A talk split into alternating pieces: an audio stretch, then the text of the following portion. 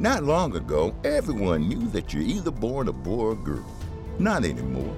The Biden administration is pushing radical gender experiments on children, changing their names, clothes, identities, and bodies. Joe Biden and his left wing allies push boys to take estrogen to appear more feminine. They push girls to take testosterone so they grow facial hair. Biden and progressive leaders promote puberty blockers to keep kids from developing to normal men and women. These drugs can leave you sterile, infertile, impotent. Joe Biden and the new left even promote surgery on teens and young adults, removing breasts and genitals. They want boys in our daughters' bathrooms and sports teams. And now, the Biden administration is planning to issue new rules that would force doctors to prescribe dangerous drugs and worse. Tell Joe Biden and left wing leaders across America hands off our kids. Paid for by America First Legal. Mary redeemed a $50,000 cash prize playing Chumba Casino this year. I was only playing for fun, so winning this was a dream come true. Chumba Casino is America's number one social casino experience. It's serious fun. With over 80 casino style games to choose from, you too could win life changing amounts of cash. Be like Mary. Log on to chumbacasino.com and give them a whirl. That's chumbacasino.com. No purchase necessary, void or prohibited by law. 18 plus. Terms and conditions apply. See website for details. The voice in the preceding commercial was not the actual voice of a winner. You're listening to Broncos for Breakfast with Nick Kendall and Scott Kennedy. Welcome in, welcome in. It is Broncos football game day. Welcome in Monday morning, week one, September 12th, 7:35 a.m. Mountain Time, or should I say 6:35 a.m. Pacific time, because Pacific time is Broncos country. This time of year, it's Broncos country anytime, but Broncos in Seattle for a game here with me hanging out. And uh, it's time for an episode of Broncos for Breakfast. I am Nick Kendall and joined by, as always, for these morning shows, Scott Kennedy. Scott, how you doing? On a long enough timeline, it'll eventually get here. You know, yeah. it seems, you know, it seems sometimes it feels like things go fast or it goes slow. You know, like to me, it seems like it's gone fast. Like here we are, another football season, another opening day. Then you look back and it's like, doesn't it seem like a lifetime ago that Vic Fangio was the head coach of this team and we were debating Ted Bridgewater and Drew Lock and whatnot? And it just that seems like a different life. Like ah, feels like it feels like Russell Wilson has always been the quarterback of the Denver Broncos. He's made himself right at home. I feel that way, but at the same time, I don't feel that way because I haven't seen it yet. Mm-hmm. I need to see what it actually looks like. Um, maybe this is partially a, just a human coping mechanism. I do definitely feel like the debating Teddy Bridgewater versus Drew Lock or having to talk ourselves into Case Keenum being an answer at quarterback by passing all the quarterbacks in the 2018 draft. Uh, all of that stuff seems ages ago as well. But uh, start of a new era here in Broncos country, week one with Russell Wilson going to Seattle. And uh, I'm excited, man. It's going to be a great game today. Uh, I'll be uh, in the nosebleeds, but I'm excited to be there. Let's say hello to some folks coming in here. Diamond Rattler, boom, game day. Finally, let's ride. Mark in the house saying, finally, game day. Been waiting to ride. Go Broncos. Uh, we got Jeremy saying, MHH, Broncos for breakfast, Monday Night Football. Let's freaking go. Kevin Gray, good morning. Nick and Scott, Broncos Country attack mode on. Let's kick some butt. Dave Glassman in the house, sunny days. Chase Wellner, morning all. That was a wild week one. It definitely was. We'll cover some of that as well. Uh, we got Big E coming and we saw Big E with some good points over on the Falcons show. Thanks for joining us over there as well. Says, uh, mm-hmm. how's everybody doing this morning? Doing well. Thanks for joining us. Mark Rich, morning Nick and Scott. The day is finally here. Uh, keep it real, Denver. Said win day. Absolutely. Jeremy, we're live. Yes, we are. Stephen Baumgartner with the Russell Wilson picture there. Uh, Broncos country, let's ride. I'm glad that you don't say Drew Lock is still my quarterback anymore. Much better days. Uh, Ashton coming in here saying still flat on my back, but thank goodness for football. Yeah, hopefully you're doing better talking about doing better. Hopefully, Mark's doing better soon. Uh, big week for Mark. But he says, Good morning, Nick and Scott. Mark, hopefully the Broncos will uh, not give you any reasons for cardiac palpitations uh, this week. Hopefully, this is a boring game for everybody. But that pulse hovering right around 65. Yeah, you know, nice and nice and easy. Um, fright from kickoff. Let's hopefully that's going there. Michaela Israel, good morning, Broncos country. Let's ride. Today's the day. Jake Gerard, let's ride, boys. Love having the Cowboys dream die week one as well as the Broncos win. Um, Absolutely. Uh, Cowboys, Cowboys. I wonder what Skip Bayless is going to do today. Chris Jenkins, uh, morning Broncos family. It's funny. I love Shannon Sharpe. That's probably the biggest thing. Uh, today's the day. Feels like winning the lottery. Denver Broncos for life. I still need to see see it before I'm ready to say it's winning the lottery. But uh, I'm just so guarded. I can't. We can't have nice things. I don't know if you guys have been following the Iowa Hawkeyes at all, but they have like their yards per game. They're dead last in the in college football out of 131 teams, and they're like 50 yards less than the second worst team. So like I don't know what offense looks like. It's just I'm just in so much inept pain on that side of the ball. So look in the Kansas City Chiefs replay. Oh, I can't. That's the that's I can't do that to myself. It makes me sad. Uh, Michael Ronquillo coming in saying, Good morning, Nick and Scott and Broncos for breakfast. Let's ride. Mike Gibbons, morning, Nick and Scott. It's game day. Let's kick some sea chickens. But uh, Gadsden Christopher coming in here? Gadsden Christopher? I, I guess it's Denver. It's like it is uh, Alabama. There's a city in Alabama called it's just Gadsden City, but um, mm. it's uh, help us out on that one, Mister Christopher. I would just say yeah. Gadsden. Gadsden. But we're rednecks down here, so we slur everything together. they talk in cursive. Um, it's it's the bourbon. Uh, it's Gadsden coming in saying it's game day, guys. All the uh, all the way from Virginia to watch Russ cook. Hey, if you're in town, that's awesome, man. Hopefully the smoke clears out here a bit in Seattle. It's supposed to. We got some um, a marine layer pushing through, so that fresh offshore flow. Glenn Hare coming in saying, "Morning, fellas. My Irish couldn't beat Marshall on my birthday. Ugh. Maybe I shouldn't complain about Iowa, but stoked to watch our Broncos. If you can't be be happy for one of your fellow Broncos because Big E, who's in here, is a big Marshall guy, and he was mm-hmm. over the moon this weekend. So congratulations, Big E. Condolences, Glenn. Uh, yeah. We know how it goes. God, yeah. I texted my Iowa State friends. Congrats. It's like only took you seven years, but uh, you did it. Now I see that Campbell might be on his way to uh, Nebraska here soon. So just can't escape uh, Matt Campbell in Iowa. Alex Salazar, let's go. Uh, we got run uh, Money More saying not a must-win game. It certainly feels like one. It's a must-win game. Uh, you got the Chargers and the Chiefs picking it up, and these are the types of games. The margins are going to be so thin. If Broncos expect to make the playoffs this year, this is one that you you cannot drop. I know it's it's hard to say that week one, but you can't drop this game. You got to come in here and punch them in the mouth. Uh, Jason can't wait. Denver Bron- Broncos for life. David, remember the Broncos from the 8:35 a.m. Central Time Zone here in Southern Louisiana. Hopefully not too hot. There. September in South Louisiana can be a little sketchy, so careful down there, David. I haven't checked a weather report in a while, but it's that season. Yeah. Well, stay safe. Uh, Bradley Conger, I live in Kansas, and the Chiefs fans are absolutely insufferable. Please come out with a win. Absolutely. Uh, we got uh, keep real say Skip going to show up in his Brady jersey, probably. Rick Strickland, go You'll Broncos. tell me, I tell you who won't see it. This guy.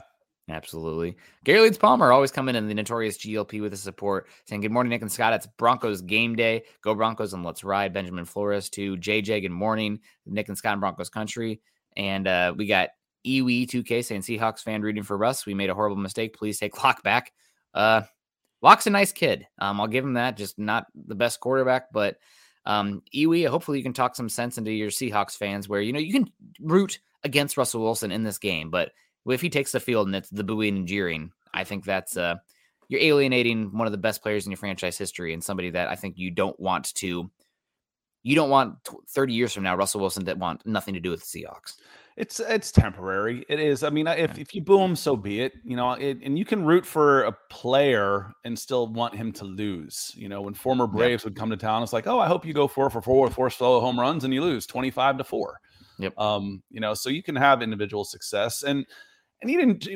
Uh, Zach and I talked about this last night. You didn't trade for Drew Lock. You know that was just kind of a throw in. You traded for a bunch of draft picks. You got a starting defensive lineman out of it, and a starting tight end out of it, and a reserve, maybe starter quarterback, and a bunch of picks. So Drew Lock is a name because he was a former starter. He's got a viral Twitter video with 25 million views on it, but he was not a linchpin of this deal. If Drew Lock wasn't part of this deal, this deal still would have happened. Mm-hmm. So this is about a rebuild and you got some good pieces back, you know, and if, if you get anything out of Drew Lock, that's just gravy. Yeah, no, it is just gravy, but uh, happy that era is over in Broncos country and get excited about the offensive pieces around Russell Wilson now that can be better highlight. You know, Courtland Sutton, Jerry Jeudy, Javonte Williams. And speaking of all those guys, if you guys want to get some memorabilia of those players, make sure that you're checking out Pristine Auction. PristineAuction.com is back with Mile High Huddle. PristineAuction.com is the most trusted sports memorabilia auction site with an A plus BBB rating. That's the Better Business Bureau. We are teaming up with Pristine Auction once again on another great giveaway. Viewers can win a Peyton Manning signed frame photo. Ah, I saw somebody wearing a Peyton Manning 16 Tennessee jersey uh, at the bar I was at this week watching the Iowa game, and man, that's a good looking jersey. I wouldn't I would not uh, be against. I'm not a Vols fan, but uh, check out our Twitter page for pics of this great piece of memorabilia. To win, all you have to do is head to pristineauction.com and click register on the top of the page, or just follow the link in the podcast description, which I did not put in there. We'll put it in there after the fact. Um, when you register, use our registration code Elway to be entered. That's easy. Manning and Elway, man, they're really tugging at my heartstrings. And a bonus pristine auction. Uh, and as a bonus, pristine auction will give you ten dollars off your first winning auction. Every item on pristineauction.com comes with a certificate of authenticity from the industry's most reputable authenticators. So uh, obviously we had some here that Scott is going to pull up here. We got the gosh, it's too small for me to read. John Elway signed. Oh, too good. Okay, if anybody wants to get me this John Elway mini uh, jersey with the old school D and the powder blue, I am here. Please God, um, it's down a little bit, but that's a uh, Scroll. Not long ago, everyone knew that you're either born a boy or girl. Not anymore. The Biden administration is pushing radical gender experiments on children, changing their names, clothes, identities, and bodies. Joe Biden and his left wing allies push boys to take estrogen to appear more feminine. They push girls to take testosterone so they grow facial hair. Biden and progressive leaders promote puberty blockers to keep kids from developing to normal men and women. These drugs can leave you sterile, infertile, impotent.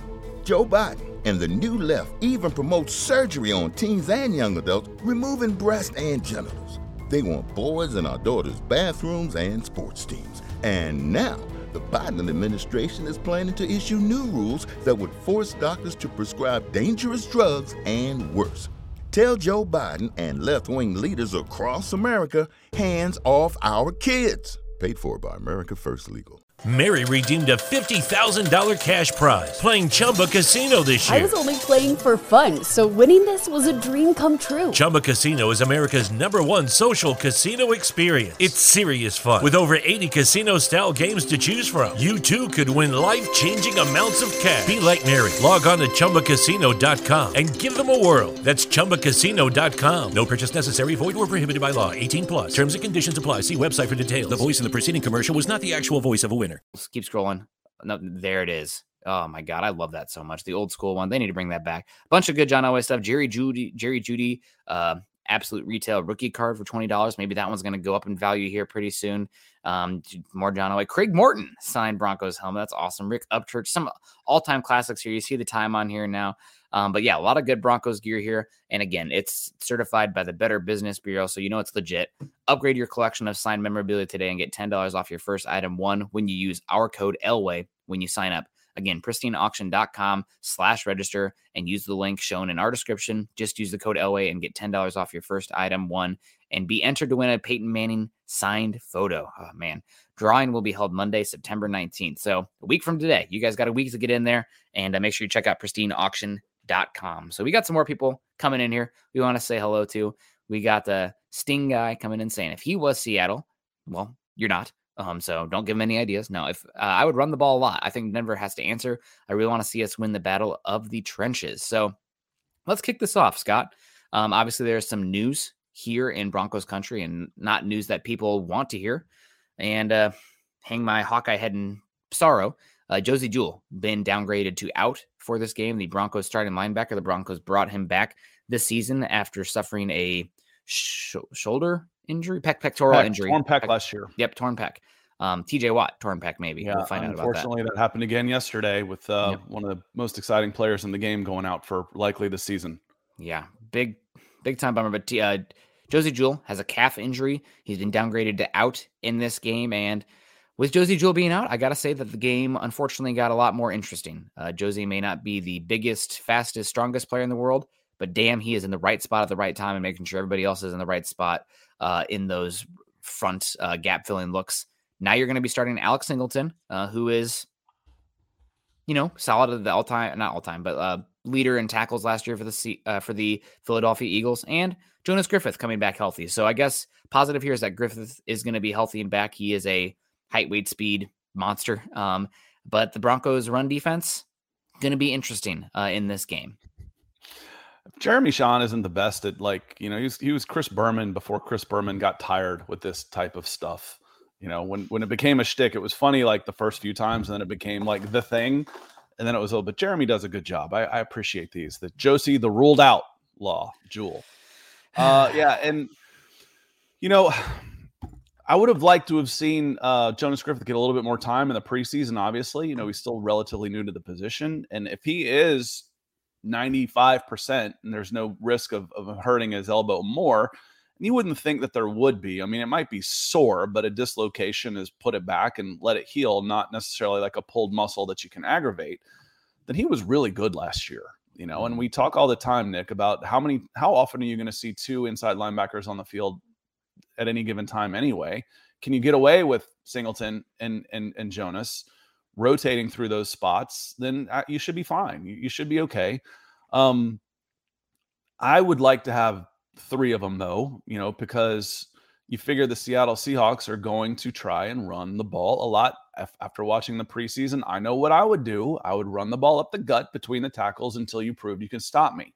Yeah. And I'm going to want to have two inside linebackers on the field early on yeah. uh, until you prove, until I can stop you and make Geno Smith then try and beat you through the air. So I think he should be okay, but a lot is riding. There's a lot of questions. There, there's still a lot of questions that need to be answered because we didn't see a lot of these players in the preseason. Yep. You know, how is DJ Jones going to fit in, into this defense? Is Jonas Griffith going to be ready to go? You know, flip over. How about Randy Gregory? How about Billy Turner? A lot of questions that are going to be answered because you listen to uh, Nathaniel Hackett's last press conference and everything was questionable. How's Billy Turner? Questionable. Randy Gregory? Questionable. Um, there was a third one. Um, it was Josey Jewell was was doubtful to out. Who's the third player I'm thinking of that is that is a doubt that was that was questionable? So Billy Turner, Randy Gregory, and there's a third one. I, I'm drawing a blank. Josey Jewell, who's now out. I don't know. He was doubtful at the time. Um, oh, KJ Hamler. Hamler, questionable. Yep. It's like, yep. All right, thanks. More questions than answers, that's for sure. So we're gonna get some questions answered. We've had a bunch of them. We're gonna we're gonna get our first chance to uh, to get the, the the first answers on the season. Yeah, and speaking of firsts, got our first uh, super chat um, coming in. You're not superstars. We have some stars over on Facebook. First super chat, Jordan Wright coming in with five dollars. Thank you so much on this Broncos game day. Saying good morning, guys. Way excited today. Coffee and Broncos can't go wrong with that. Mm-hmm. Absolutely want to give a shout out to Patrick. I don't know if you're still in your uh, Lion Coffee supply here, but uh, Patrick set us up. I'm going to be drinking Lion Coffee from LionCoffee.com for a long, long time. He he he set us up. Yeah, he did. I won't be drinking it as long because my wife makes cold brew, and that uses a lot of uh, grounds to do that. But uh, that's okay. Um, Jesse James Richardson coming in, uh, maybe with the stars. That's why Scott's flashing it here. But he says, "Love the MHH fam. Broncos for breakfast, my favorite." Oh, keep gassing us up, Jesse. Uh, super excited for tonight's game. Let's ride, go Broncos! Thank you so much. Um, and we listen, we've got a good number in here. We we don't get yeah. the volume, we get the quality over quantity in the morning. It's an early morning show. We get yeah. that, but there's a bunch of people in here, so make sure you're hitting that like button and that share yeah. button and bring in more Broncos fans like you. Uh, help support the show. It's the easiest thing you can do. So certainly appreciate it.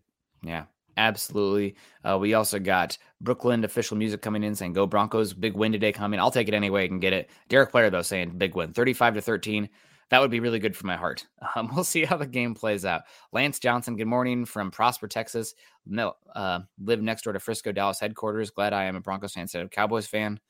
Yep, and uh, we got Mosh coming in here uh, saying MVP showcase tonight. God, that would be incredible. I'm my expectations. We'll get into it. My expectations for Russell Wilson statistically in this game are not high, but I again, I'm probably just guarding myself because of absolutely like how bad Iowa's offense has been. We can't. I can't have nice things offensively. Clayton coming Chase in has here. A, Chase has a good comment here, real quick, too, that I want to get to. I already came up with my thought because I was reading ahead, kind of like you know school. I'd read the chapter in the first ten minutes and then daydream for fifty. This one I actually have to pay attention.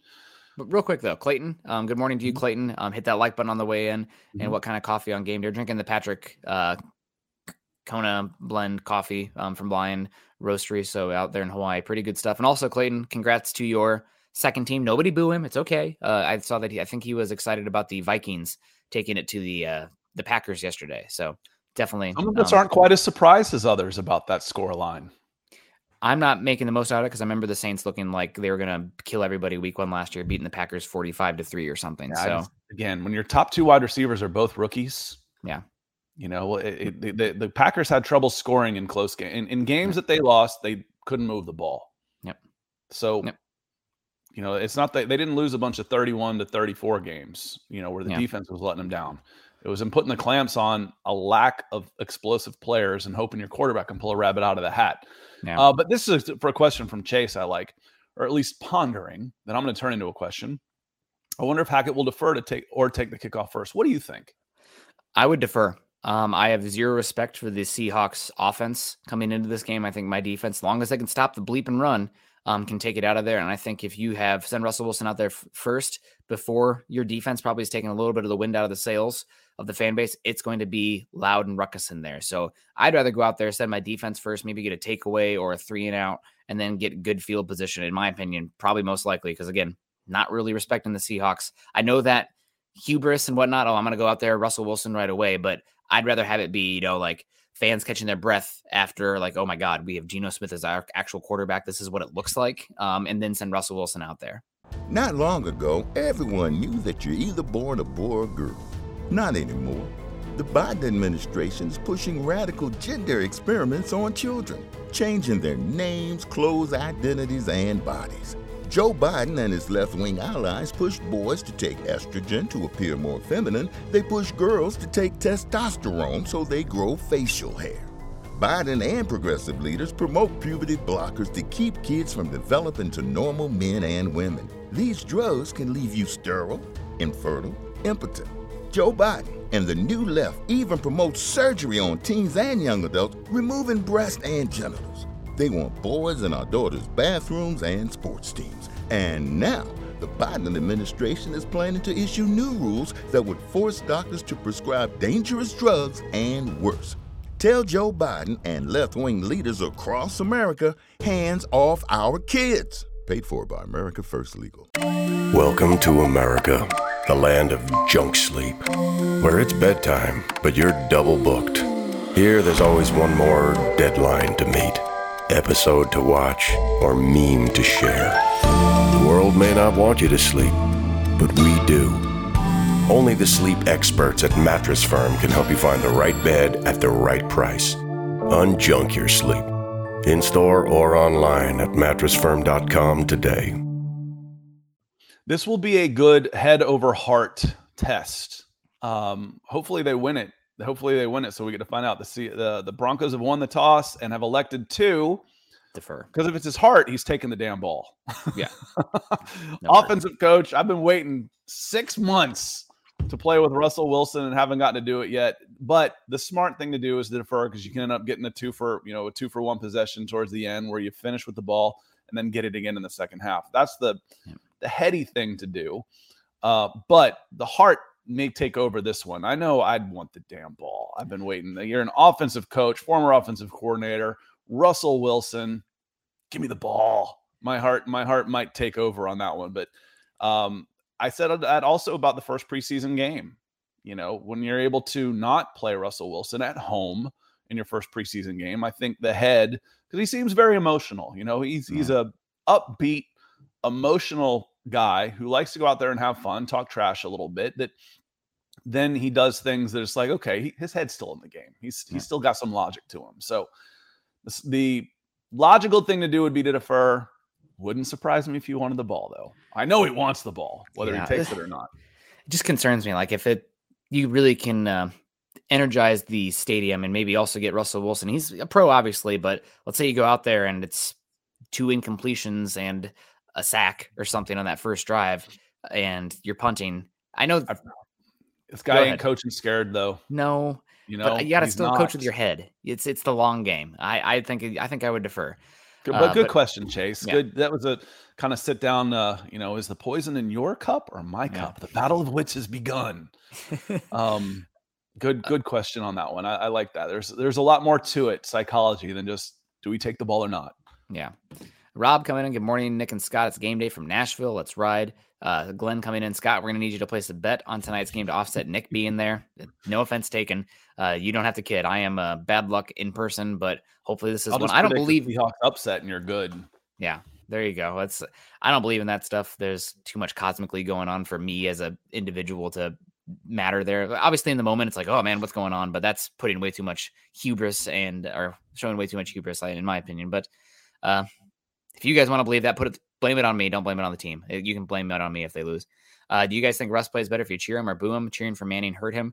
I think that honestly, if they boo him, he's going to go eye of the tiger on them. Uh, I think he's going to get pissed off and he's like, you know what? Screw you guys. I gave you some of the best years. I took this team from nobody's. I mean, really irrelevant, irrelevant. Yeah, mm-hmm. um, to on the map, and uh, obviously the defense, the run game, Pete Carroll. It all has to happen together, but that's true for pretty much every team ever. You know, it's never just the quarterback. You have to also have the quarterback. Um, so it just, it just hit me. A modern equivalent in the NFL of the Seattle Seahawks pre Russell Wilson. Can you think who, who would you come up with? I have no idea. The Jacksonville Jaguars that irrelevant like that irrelevant where they had mostly losing seasons way up in a corner of the country where nobody's really paying that close attention uh, throw in a couple of nice seasons every so often that are the blip on the pretty much downward uh, you know low line like oh here's a 12 win season then back to six seven five that was that was a seattle seahawks so you know I've, I've worked in companies out of Seattle for a long time and know a bunch of Seattle people. And it's like I've, I've called them new money. Um, you know, they they act like their franchise started with Pete Carroll and Russell Wilson. You know, and all of a sudden they're yeah. one of the blue bloods, they're the Steelers, they're the Cowboys. There's no that could have been the golden era. It might be over. No, it, yeah. it's not over. They're they're a solid franchise with good backing and good fans, which is a good start. But before Pete Carroll and Russell Wilson, they had a blip every so often, but were otherwise Detroit Lions, Atlanta Falcons, Cleveland Browns. I would say Arizona Cardinals. That's like the most irrelevant team I can think of. Like, oh, okay, um, Jordan Wright, let's go. So Jacksonville excited. is the one. It's like yeah. Eh, when, the day that comes when they say, "Oh, Jacksonville's relocating," is anybody going to be surprised? No, to London when, when they when they move, is anybody yeah. going to be surprised? Not at all. Uh, Jordan Wright, let's go. So excited. Can't wait to get off work and watch this game. Ryan Rice, what's up, Nick and Scott? Are the Broncos going to sign a backer? Anybody available? I don't think they're going to sign one. I think they have what they have, and they don't expect Jewell to be out super long. Clay coming in saying zero games played. We already have DE, linebacker, and right tackle issues. That's, I mean, that was true. Every team has issues when you look at it at some point, besides maybe the Bills. Although the Bills' cornerbacks at some point, I think, might be an issue.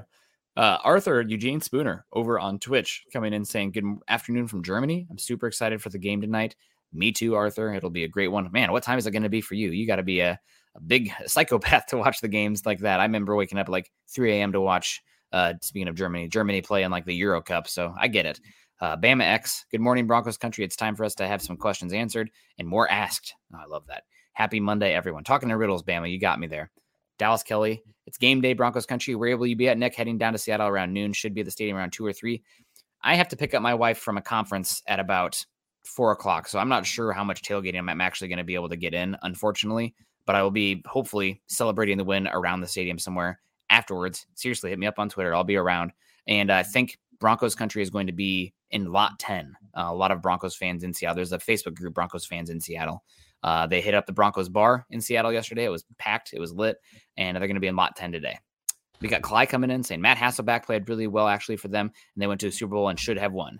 Yep, that was a, a good season. The Shaun Alexander going beast mode uh, season for them. Yeah, no, they've they've had some blips. Like I said, some some blips. So did Jacksonville. Jacksonville was in the AFC Championship game, their second year in the league. You know, they they have those moments, but for the most part, they had been fairly irrelevant pre Pete Carroll and and uh, and uh, Russell Wilson. So no, there there are moments for sure. Most teams mm-hmm. have them. Even the Detroit Lions, you know, very few and far between. Um, but again, those were the exceptions, not the rules. Yep. 100%. Damon coming in. Wish we could start tailgating now. Nobody's stopping you, Damon. Just don't drink and drive. Jesse coming in saying, Good morning, Nick and Scott in Broncos country. We finally made it. It's game day. Let's ride. Kenneth coming in saying, Good morning. What are your thoughts on Burrow's massive amount of turnovers and all the missed field goals yesterday? The missed field goals, man. Hopefully, there's none of that going on in uh, Seattle today. Uh, that it's makes a different me ball. exactly. Um, juice but, the ball. No, that's definitely concerning. Um, Burrow's massive amount of turnovers. It's crazy that they still had a chance to win. I think that speaks more to the Steelers not being the best team and all the playmakers that uh, the Bengals still have. Uh, but I mean, I know it's week one overreaction. Don't do it. But this is just further adding on my propaganda, which cover your ears, Broncos country. Some of you hate to hear this. Justin Herbert is better than Joe Burrow. I'd take him over him. Did you watch the Raiders Chargers game yesterday? I haven't. I saw some of the highlights. Um, God, Justin Herbert. I saw, good. you know, I saw the the flow of the game where it was up early and then got tight. You know, yeah. got tight, and then I, you know, looking at trends. Um, that uh, Raiders fans were cursing Joe Gruden after watching Khalil Mack destroy them. Uh, yeah, Jon Gruden. Jon Gruden. After yep. watching Khalil Mack destroy them. Yep, definitely rough on that one. Yeah, the Chargers played poor pretty much everybody besides uh, Justin Herbert, and the, they got to figure out something where it's your game plan cannot just be Justin Herbert goes God mode because it's like not going to happen. about the, the, Packers, you know, at least yeah. you know they've they've put some some effort into getting playmakers. They've got decent playmakers around Herbert already, um, but you can't just put a defense yeah. out there and expect your quarterback to pull a rabbit out of his hat. Yeah, and he did many times, man. So there was the cover through touchdown, uh, the cover two through ball touchdown that he had that was like over the linebacker between the two safeties. Just unbelievable. Drives me insane. He's too good. Uh, did any other, and also Patrick Mahomes yesterday. the AFC West is going to be incredible this year. Besides the Raiders, who I keep saying offensive line is too bad for them to be a real contender, and that seems like that's going to be the case. So sorry, Rich Eisen, with your Raiders pick. Benjamin Flores, did any other uh, significant injuries? I know that the Raiders starting center, whose name's escaping me right now, had to leave the game in an ambulance um, because of a concussion and maybe possible brain swelling.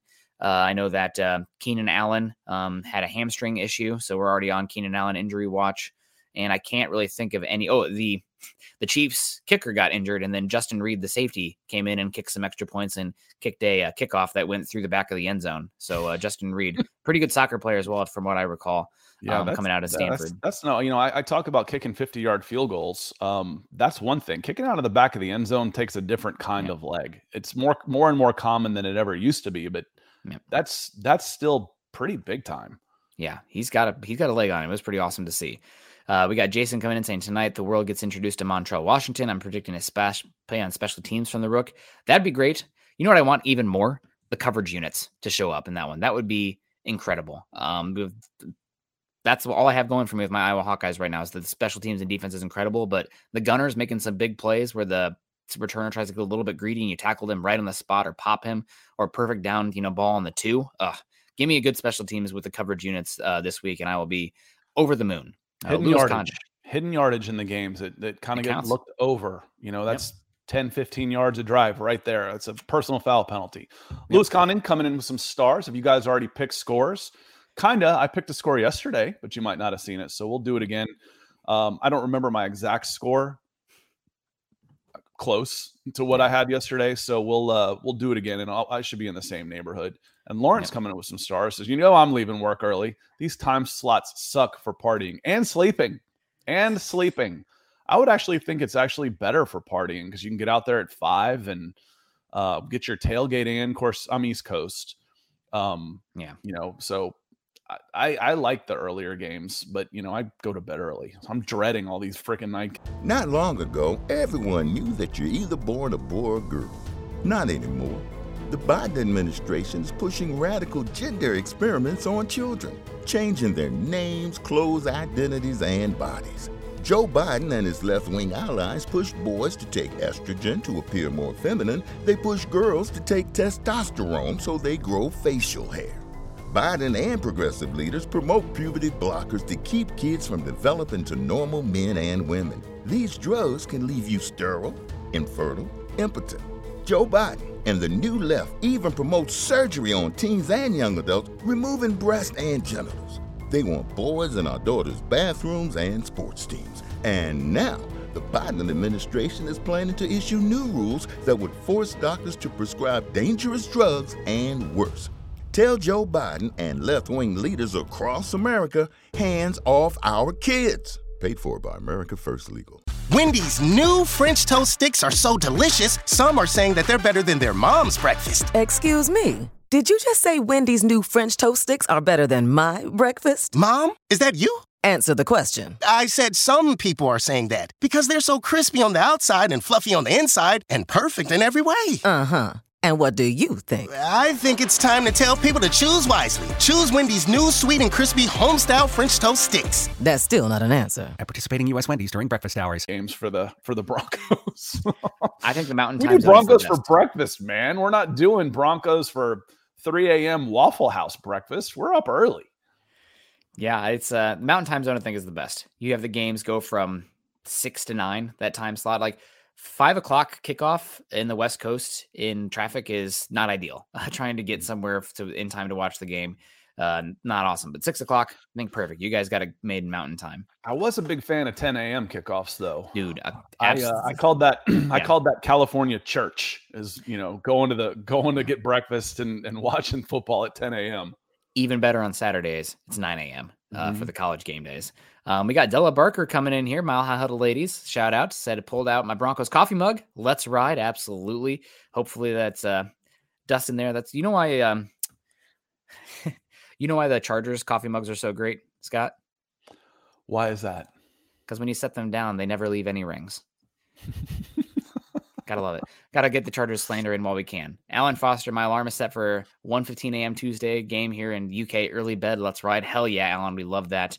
Um, and uh, let's keep getting in here. Some Alan, where here. are you, real quick? Put it put it in the chat. Where are you in the UK? Because I'm I'm coming over. I booked my I booked my ticket for uh, October 30th. Uh, I'm coming over for Broncos in London, so hopefully you'll be near. Um, want to do some fan cams? Want to interview some yeah. folks? Saying, hey, what made you a Broncos fan? What you doing here? You having fun? So uh, hopefully we'll get to see you over there. Yep. DeAndre coming in and saying, Good morning, boys. Game plan should be solid defense, running game, sacks, and turnovers. I mean, yes. Uh, hopefully some explosive pass plays as well. I think that um, if the Broncos, then we'll get into this a little bit, but um, might as well just do it now. Heck, why not? Um, one key metric for the game f- for me in this game for the Broncos specifically is the, and I wish they they need to start categorizing this in the box score uh, at the the team stats. Explosive plays. 15 plus yards. Uh, the, the game is changing a lot where explosive plays themselves, uh, if you want to just categorize them as any run of 50 or pass of 15 plus yards, um, the team that wins that are winning games way more often than they used to. Um, so Broncos getting explosive plays has been like pulling teeth for them over the last few seasons, not giving up explosive plays too. So the explosive play differential, I think, in this game is going to be the stat that I'm going to hang my hat on. Is going to be the deciding factor, and uh, that need that means some big passes from Russell Wilson. I think part of the reason for that, Nick, is the kicking game that we've just talked about. You know, the kickers on there. I'm like, you get to the 45, you're just about in in, in field goal range these days. You know, these guys are making 57 yarders fairly routinely. You get to the 40, one explosive play. If I pick the ball up at the 25, I get one explosive play on a minimum. That's 15 yards. I'm one play away from scoring position already. Um, you know, so so being able to get those chunk yardage, one chunk yardage play on a drive, then you're you're in scoring territory already. And then anything else, then you can move forward and get seven instead of three, you start winning football games. But you know, when you're sitting at third and eight on your own 27 all game long, it's hard to score points. Yeah, absolutely. We got James Webb, love your telescope.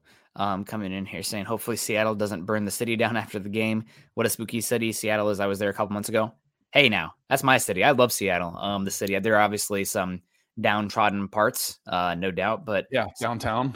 Yeah, the Pike's Place. Yeah, I Pike's Place is in the daylight is fine. Um, but uh, I'm in the north suburbs. I love the north suburbs. I kind of live in the the Husky Village area, and it's beautiful. Um, but hopefully, nothing burning down here, uh, James. We have a massive, two massive wildfires right now in Washington that are causing the air quality to be terrible. One of them I, there's a video out there right now, of two hikers out there climbing, and they didn't know the fire was happening, and it went from not reported to 2,000 acres in one day because um, it's been so dry in August, and they had to like pretty much slide down the mountain, uh, falling creek beds to survive because the flames came over the trail that quickly. Um, so no no fires. We're not even going to breathe life into fires in Seattle because it's been a uh, really rough past couple days here. Unfortunately, not to get too real on you guys. Albert Knoppers, good morning, y'all. Hope you're doing well. Albert saying, What's the prediction for the game? So we're going to get into the game here. I'm trying to keep up with all you guys. There's just so much comments coming in here that uh, we love you for that. But um, um, Scott, let's just get in the scores right now. Then we'll start to peel back the onion. Uh, I have the Broncos winning this game 27 to 13. I think that it's going to be a uh, somewhat of a methodical drive, but I think that the Broncos defense is going to gear up and to stop the run. And I think that you're going to have a lot of third and eights and the Seahawks passing game. As long as the Broncos aren't giving up the explosive, which I just talked about, DK Metcalf mm-hmm. and Tyler Lockett, um, Broncos are going to be too good. I don't think the Seahawks have the midfield firepower to uh, to take over the game. Yeah, I think they can grind them down. I think this, the Broncos can grind them down. I'm, I'm pretty close on that. I think I was 27 16 with a bunch of field goals as you take a little bit more time to start getting the ball into the end zone. So uh, a bunch of field goals in there. And it, for me, just the flow of the game, it could start off a little bit slower. You know, I, I kind of think like a 10 3 at halftime, somewhere in that neighborhood.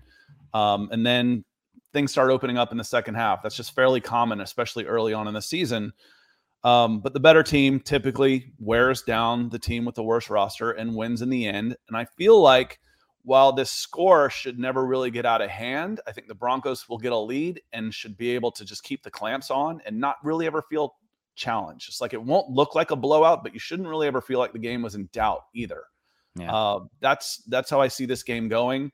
A comfortable, a comfortable win for the Denver Broncos. Yeah, absolutely. I I hope so. Um, and I hope it's the Broncos just efficiency, you know, Seahawks just not being able to hang, um, Broncos winning in the trenches, that kind of thing. Just it's pretty obvious to tell when a team has more talent based on how the trench play goes, and I'm hoping that's a obvious one for the Broncos here with no flukiness. Uh, Sting guy come in and said, I don't think we have any weaknesses in pass defense. Raiders exposed how weak their run D is in the second half uh, game the last two seasons. Smack Seattle in the mouth. Yeah, you definitely hope that the Broncos pass defense doesn't have any weaknesses we talked about the Russell Wilson revenge factor. I am curious to see, especially without Josey Jewell out there. A lot of people talk about him. You know, he's not great athlete, good pass coverage. He's in the right spot in pass coverage, and that's typically what you want from your linebackers. You're not asking them to overextend themselves. So watching this with Alex Singleton and Jonas Griffith, who probably have more of a chance to be in the wrong spot, making the wrong read.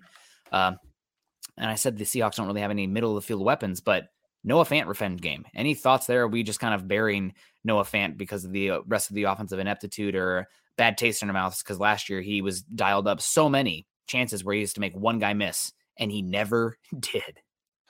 Um, he could be a safe a security blanket of sorts. Um, I think it'll be tougher to get the ball to the outside. Um, because uh, you, you probably aren't going to have a ton of time. You're going to be starting two rookies more than likely at, uh, at edge uh, you know, going against your edge. So two rookies starting at tackle, going against your edge. So on the edge. Sorry for misspeaking there. I want to be clear. And, and Cross and Lucas, players that you know we're, we're we like, but it's like, oh wait, I didn't mean that. I, I, didn't mean I want them to start as rookies. I didn't mean I liked them that much right yeah. away. Uh, that I think that could be tough to get the ball to your top two playmakers, and you might just be looking for quick hitters uh, in the slant, dumps over the middle, and the key, like you said, there is no YACs, no yards after the catch, which isn't one of his specialties anyway. Uh, and and make them grind it out. Make them mm. see if they can string ten play drives in order to get points. Uh, you know, three yards over the middle, three yards up the middle. Uh, again, you, your two best players on offense are your wide receivers by far. What good is it if you can't get on the ball?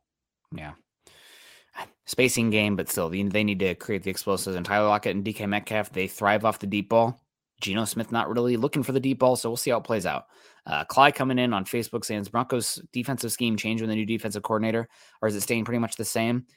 From what the players have said, it's going to sound mostly the same uh, for the Broncos on the scheme wise, but you hope that it looks different personnel wise. Uh, last year, the Broncos were inept, horrific, pathetic, whatever words you want to use at stopping the run, specifically from the edge and the stack linebacker spot.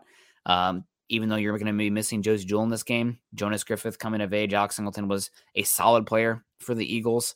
Uh, so you're hoping that's okay. And then obviously much better edge talent and depth and, you know, some refortification on the defensive line. So hopefully, uh, because of the better personnel wise uh, there on that defensive front, you're having more third and eights plus yards Therefore, your pass rush looks better. Last year, the Broncos they had to have bottom five uh, average yards to go on third down defensively in the league, which meant that you're already inept uh, second string, third string pass rushers were not put in advantageous situations where they could pin their ears back. So, gotta eat your vegetables on first and second down to get that dessert of pass rush situations on third down. Hopefully, that's the case this year. Miguel comes in with some stars. good morning, fellas. Glad game day is finally here. So uh, appreciate you, Miguel. Thank you for the stars, my friend. Um, personnel question for you here. Um, if you're looking along the starting defensive line, do you feel better about Dre'Mont Jones, DJ Jones, DeShawn Williams than you did last year of Shelby Harris, Dre'Mont Jones, uh, Mike Purcell coming in? You know, do you feel like you've upgraded because uh, you know someone mentioned that the Raiders showed, you know, that we were a week up. It wasn't just the Raiders that showed you were a week up with the gut. It was the entire AFC North matchup too. Browns, uh, Bengals maybe not have run quite as much, but the Ravens and Steelers definitely did. You know, those teams, those, those smash mouth teams, bullied them in the trenches on both sides of the ball. Now, have you have you upgraded personnel enough where you can hold your own in the trenches right there? And again, I don't think Seattle has the same type of running game and personnel that those teams do, hmm. but eh, they're still professionals. These are still NFL linemen, and yeah. going right at somebody is the easiest way to to to get to get it done. Yeah. I think the interior defensive line change this year will be negligible. I think that we are Shelby Harris was pretty darn good uh, for the Broncos, better two years ago than last year, but still pretty darn good. And DJ Jones might be a slight upgrade uh, there. Uh, a solid, you know, going from like a C plus player to a B player or like a B minus to a B. Um, so that's definitely great. But I think the biggest difference is going to be it, obviously defense takes the unit. And last year, even though the Broncos interior defensive line I think was okay, um, the edge rushers stopping the run and the linebackers were bottom five in the NFL. I mean, I don't think that's even a stretch to say. So I think that's what's around that interior defensive line is going to make them look better because you actually have above average replacement level players uh, playing in those spots. Maybe and not. So, how about your second unit then on the line? Because as you know, the game can turn when yeah. you've got to make some substitutions. You can't play those front three, those 300 pound guys that are chasing on every play. Um, you know, so now Purcell's not a starter. You'd figure that's a, a bonus going to the the second level. And then you got a couple of rookies that would flank him, and Matt Henningsen and uh, and uh, Uwazurike. Yeah, hopefully should be better. I still wish they had one more inside outside kind of difference maker, that guy there. But uh, and you mentioned it earlier. I'm curious to see what the front looks like in this game because if they're coming out with uh, three down linemen, uh, so that's your classic three-four look. Is it going to be DJ Jones at the nose tackle spot, or is he going to be flanked out to four eye with Mike Purcell being the starter because of the probably heavy base package run looks that you're going to get from Seattle? I very curious I, I to see if, if you can stop them on, you should, you could, you may only see those guys on first and 10. And yeah. then you could see, you could end up seeing two defensive tackles and your rotation ends up being your front three. It ends up being DeShawn Williams, DJ Jones, and Dre'Mont Jones end up rotating in at your defensive tackles, flanked by Chubb, Gregory, Bonitto, uh, Baron Browning, etc., where you, you've got two down at defensive tackle and then two stand up ends. But then the cloud, then you're a little light. Then then you mm-hmm. become a little light. So you know, again, First down is key for this team. If you're second and long, second and eight, if you can win first down, I know this is a cliche, but it's a cliche for a reason. You you got to win first down, and I think the Broncos are built better to do that now. And frankly, I think against this team, you can take more chances and load the box a little bit more. Um, yes, I know we've already said Lockett and DK are, are your two best players. Um, but if I can my quarterback is still a question in order to even get them the ball. Um, and if and we know they're going to want to run the ball, so we'll see. Yeah. We got questions. Like I said, we got a lot of questions coming in because we haven't seen everything from these Broncos uh, in the preseason. New scheme, a lot of new personnel, and um, got a lot of questions. Going to get some answers. Yeah, and I I'm going to push back against you just a little bit here. You talked about loading the box um, to stop the run. I think early on, I'm seeing if my defensive front is strong enough where I mm-hmm. don't need to do that out of the gate. Because yeah. as I mentioned already, I think the key to this game is going to be explosive plays. Right. And you don't want to give up something. You don't want to give up something cheap early because I've got eight yes. in the box. Yeah, I, I get yep. that. Um, but I'm just I'm saying it's uh it's available if you need it. You know, yeah. if I if, if if if early on first drive uh, you know, I'm giving up six yards of carry and I'm looking at second and four a lot. You will make adjustments yep. to to put. You've got the personnel, and you, you, I think you've got. You know, I don't like scheme dependent. You know, I feel mm. like sometimes the Broncos were scheme dependent last year and didn't make too many adjustments. Um, I'm hoping uh, this will be a more of an attack minded defense, and you know, we'll say, hey, we're not we're not going to let them get six yards of carry. I'm tired of third and two. Let's do something about it. Yeah. No, absolutely. So I think early on, I trust my defensive playmakers enough, and the lack of uh, explosiveness in the I perceive explosiveness in the run game, and also trusting my offense that if you get behind, you know, early because they run the ball great on the first drive, that my offense can respond. Um, but speaking of response, we got the dude coming in here. Chris, Coach Chris coming in twenty dollars. Flashing orange. Thank you so much. Uh, big time kicking us off here on this Broncos week one game day. God, I'm so excited. Uh, judging by what I saw in the NFL yesterday, I'm concerned for our game tonight, more so with the run defense. We're talking about it a lot. Uh, I say this without seeing our actual starters out there. God, I love this football season. Denver Broncos for life. Hashtag let's ride.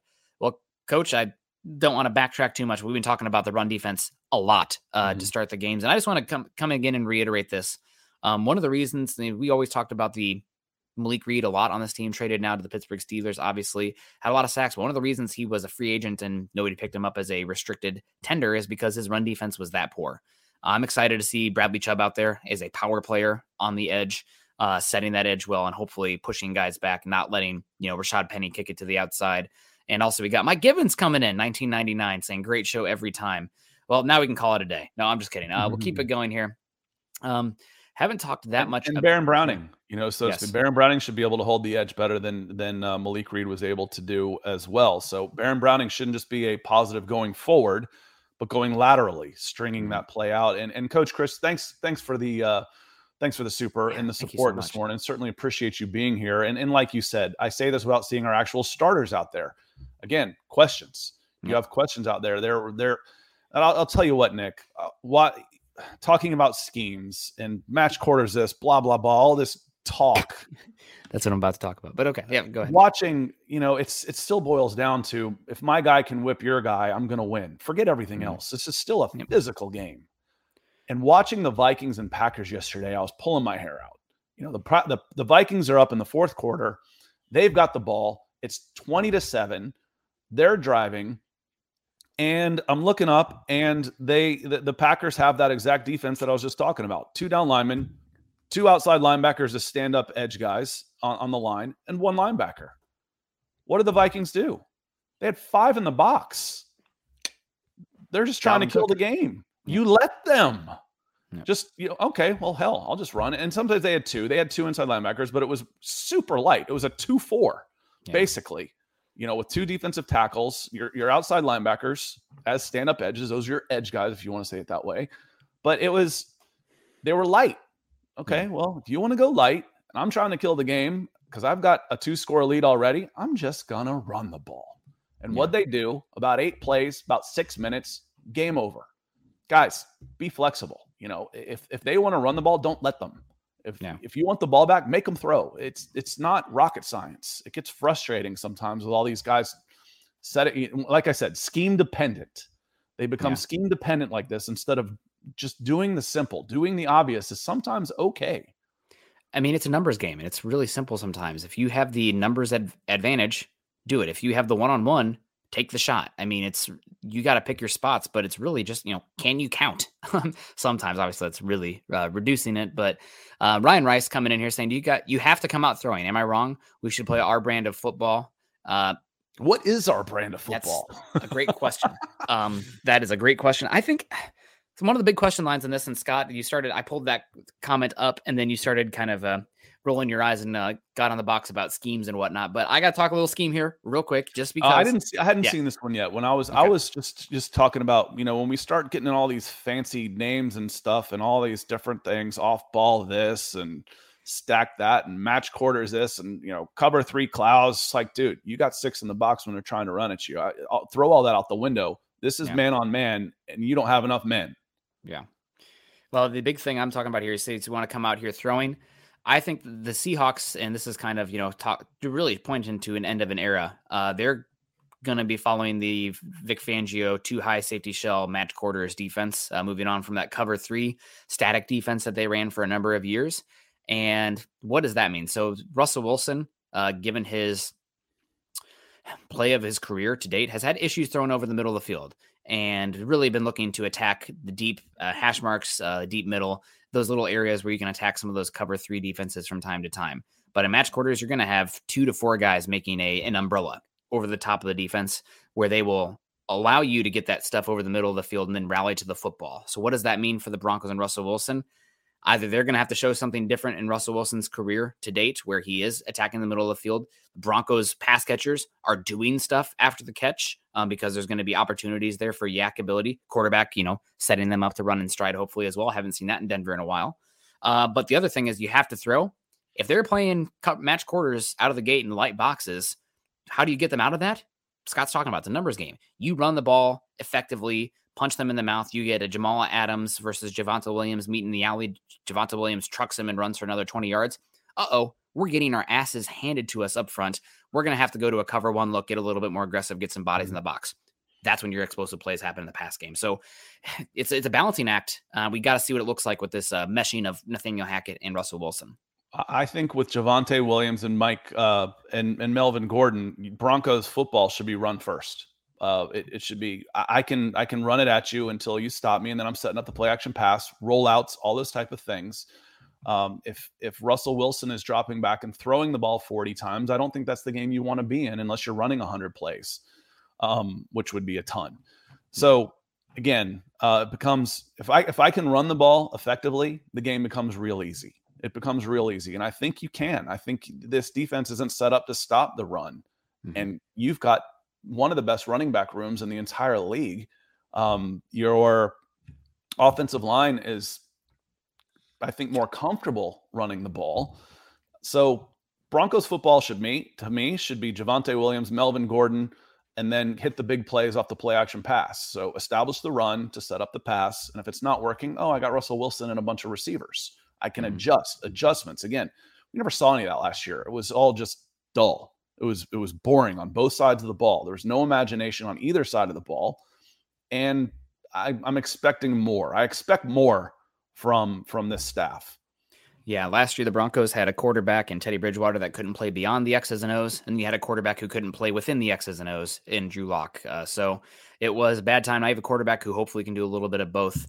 Um, talking about this game, we do want to go over the Seahawks uh, list of injuries as well. I have an article here from uh, yesterday. Was or updated yesterday. Um, so the Seahawks officially have two players out: uh, depth edge rusher from Syracuse, Alton Robinson, and long snapper Tyler Ott out for Week One. Who? That's okay. it. Uh, but um, it but, could be. I, mean, I, saw some bad long snapping yes, yesterday too. Absolutely, yeah. No, I was gonna say that's it. Could be in that one. Uh, but the the doubtful and the questionables are the ones to watch out for here. So, uh, cornerback Artie Burns, former first round pick out of Miami, um, of the Steelers, I believe, has a groin injury. He's doubtful. And also, you have a third year left guard, I think starting left guard Damien Lewis and rookie running back Kenneth Walker are both questionable to play in Denver. Mm-hmm. Regardless, they are going to be limited in their impact. So uh, Kenneth Walker, you know, I loved him coming out of the draft. I loved him more than Breece Hall. So if he's out, I feel a little bit better about that because he's Rashad Penny, if he has clear, uh, if he has space and he can slash, that's good. But Kenneth Walker will punch you multiple times. He is a squat fire hydrant type. Uh, so both good there for Denver. And Damien Lewis wasn't good last year. No, you know, and it's like okay, I got I got good news and bad. I got bad news and more bad news. The guy I have isn't very good, and he's banged up. You know, that's that's a bad combination. So I've got two rookie tackles I've got a guard who wasn't that good, who's not 100%. There's three fifths of my offensive line. And frankly, their center wasn't that great either. Yeah. Uh, so they're, they've got, you know, first world problems for the Denver Broncos. You have questions. Again, I, I, say it all the time. We look at this team in a bubble. So the, the, the, the problems that we have, we hyper focused on and it's magnified. Everybody's got problems. Mm-hmm. Your problems here is okay. We're not sure Billy Turner, right tackle is Calvin Anderson going to be good enough? All of these things. What about Cam Fleming? Okay, right tackle. How about I got two rookie tackles and a banged up bad left guard? Those are problems. Those are problems. And those are why, you know, one team is picked top 10 in, on some power polls, and one of them is usually 25 or lower. And why mm. you should be able to go on the road in the first game of the season with your new quarterback and all the energy goes in and take care of business on Monday Night Football. Yep. Absolutely. You hope so. So, uh, Scott, we don't have very much time left. Um, Key matchups. First, we got Captain Kush coming in here, 499 Super Saiyan. Despite the clear talent disparity in our favor, I can't help but be nervous. That's me, man. I just can't. Why do I do this to myself? I'm just super anxious until the game's actually going. Um, but he says these last six years have been has really got to me. Uh, absolutely. He says, uh, it. I can say that. It's not a real word. Uh, let's ride at 31 to 13. Man, that would be incredible. Hopefully, it's like that early and uh, keep the faith. we like got forget that. about it. And, and Captain Kush, the reason why is because it's like going back to a, an analogy of college football. It's why Georgia wouldn't play Georgia Southern or Iowa doesn't want to play Northern Iowa. The, the Seahawks don't have anything to lose, and the, the Broncos do. All the pressure's on the Broncos right now. So A win is good, but it's more of a relief. Mm-hmm. We're supposed to win.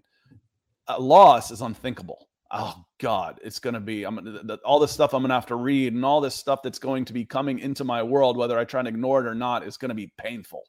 That's why you're nervous. That's yeah. why you're nervous. Seattle Seahawks fans, they're not nervous. They got nothing to lose. Nobody expects them to win this game. They stink. Yeah. You know, when it when that backfires though is if they take a lead and blow it. You know, get the hopes up. Get your oh, we're gonna win this thing. We're gonna win this thing. We're gonna beat Russell Wilson. It's so great. I love it. Oh God. Yeah. Ask me how I know how that feels. yeah. Yep. Uh, so Scott, um, we predicted our score already. What's your what's the key matchup in this game? What's the one thing you're looking for first? I'll go real quick first because I have mine. Uh, the Seahawks depth chart, especially with Artie Burns being out, the cornerback room is young. It is so young. They're going to be starting two rookies there. Uh, Tariq Woolen, Coby Bryant, both, you know, good players. Uh, Tariq Woolen, we liked him coming out of UTSA. Coby Bryant, opposite of Sauce Gardner. I think he won the whatever the best defensive back award, the Jim Thorpe award last year because he was getting a lot of stats when nobody threw at Sauce Gardner. And then Sidney Jones on the other side there. So that is not a room that breeds confidence, in my opinion, uh, in any way. So that's one reason. Also, I think the Seahawks are going to be playing a lot of deep uh, help because if you give those guys on an island, uh oh, um, especially Russell Wilson hunting for it. So I'm expecting a lot of two high safety shells. Um, but eventually, the Broncos' run game is good enough, uh, and Russell Wilson again being one of the best, most prolific deep ball throwers in the history of football. Um, one of these wide receivers is going to get a chance against one of these young, less than stellar cornerbacks. So I think that one is a big one. It leans back into the explosive plays. Center Austin Blythe, if he's starting, Seahawks center over whoever's lined up over the top of him. That's a key matchup on defense. Win that one, and the rest should take care of itself. On the other side of the ball, key matchups real easy. Two rookie ends against two veteran edges. So I mean, ends on the end. I keep saying that. Yeah, tackles. Yeah. Okay, tackles. Uh, yeah. Abraham Lucas and Charles Cross against the two edges.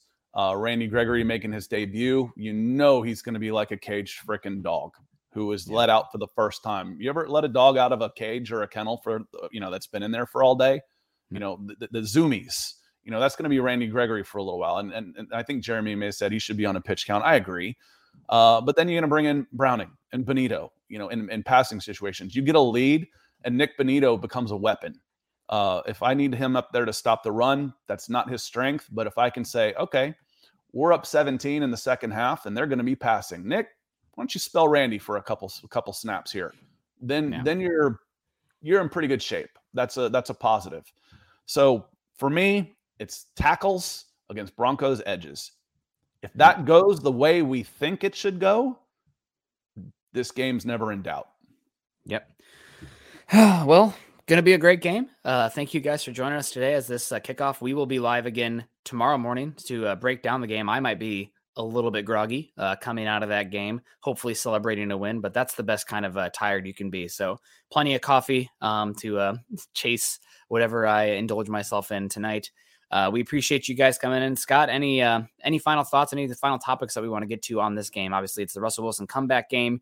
A lot of questions for the Broncos, but hopefully, a game that the Broncos do come out of here healthy and with a win. No, I hate late games. At least they're at eight twenty now, I think, instead of nine. That's one statement. When they used to kick off at nine, I'm like, man, I haven't seen the end of a Monday Night Football game in ten years. Yeah, you know, I'm I'm yeah. asleep by the end of those. So I'm glad it's a little bit early.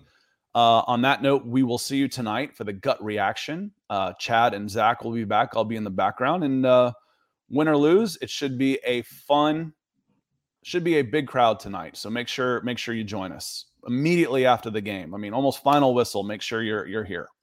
Yeah. Well, thank you guys so much for joining us today. Make sure you're following uh, Scott and I on Twitter. Scott is at Scout Kennedy. I am at Nick Kendell MHH. Also, make sure you're following us at BFB underscore pod as well as at Mile High Huddle. If you haven't done so yet, join our Facebook communities, facebook.com forward slash Mile High Huddle and facebook.com forward slash Mile High Huddle pod.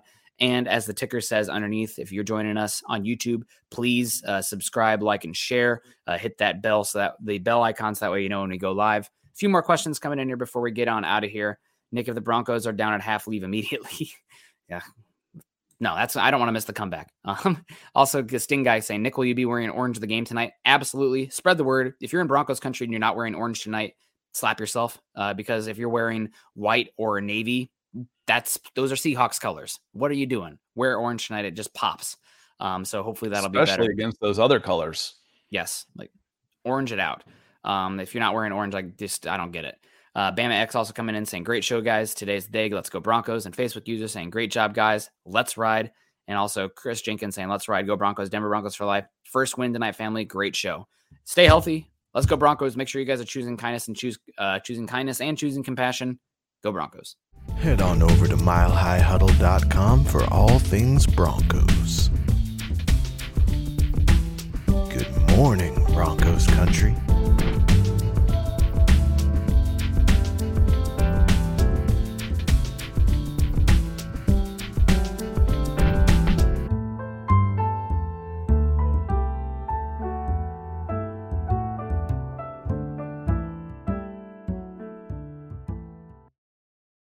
Not long ago, everyone knew that you're either born a boy or girl. Not anymore. The Biden administration is pushing radical gender experiments on children, changing their names, clothes, identities, and bodies. Joe Biden and his left wing allies push boys to take estrogen to appear more feminine. They push girls to take testosterone so they grow facial hair. Biden and progressive leaders promote puberty blockers to keep kids from developing to normal men and women. These drugs can leave you sterile, infertile, impotent. Joe Biden and the new left even promote surgery on teens and young adults, removing breasts and genitals. They want boys in our daughters' bathrooms and sports teams. And now, the Biden administration is planning to issue new rules that would force doctors to prescribe dangerous drugs and worse. Tell Joe Biden and left wing leaders across America hands off our kids. Paid for by America First Legal. Not long ago, everyone knew that you're either born a boy or girl. Not anymore. The Biden administration is pushing radical gender experiments on children, changing their names, clothes, identities, and bodies. Joe Biden and his left wing allies push boys to take estrogen to appear more feminine. They push girls to take testosterone so they grow facial hair. Biden and progressive leaders promote puberty blockers to keep kids from developing to normal men and women. These drugs can leave you sterile, infertile, impotent. Joe Biden and the new left even promote surgery on teens and young adults, removing breasts and genitals. They want boys in our daughters' bathrooms and sports teams. And now, the Biden administration is planning to issue new rules that would force doctors to prescribe dangerous drugs and worse. Tell Joe Biden and left wing leaders across America hands off our kids. Paid for by America First Legal.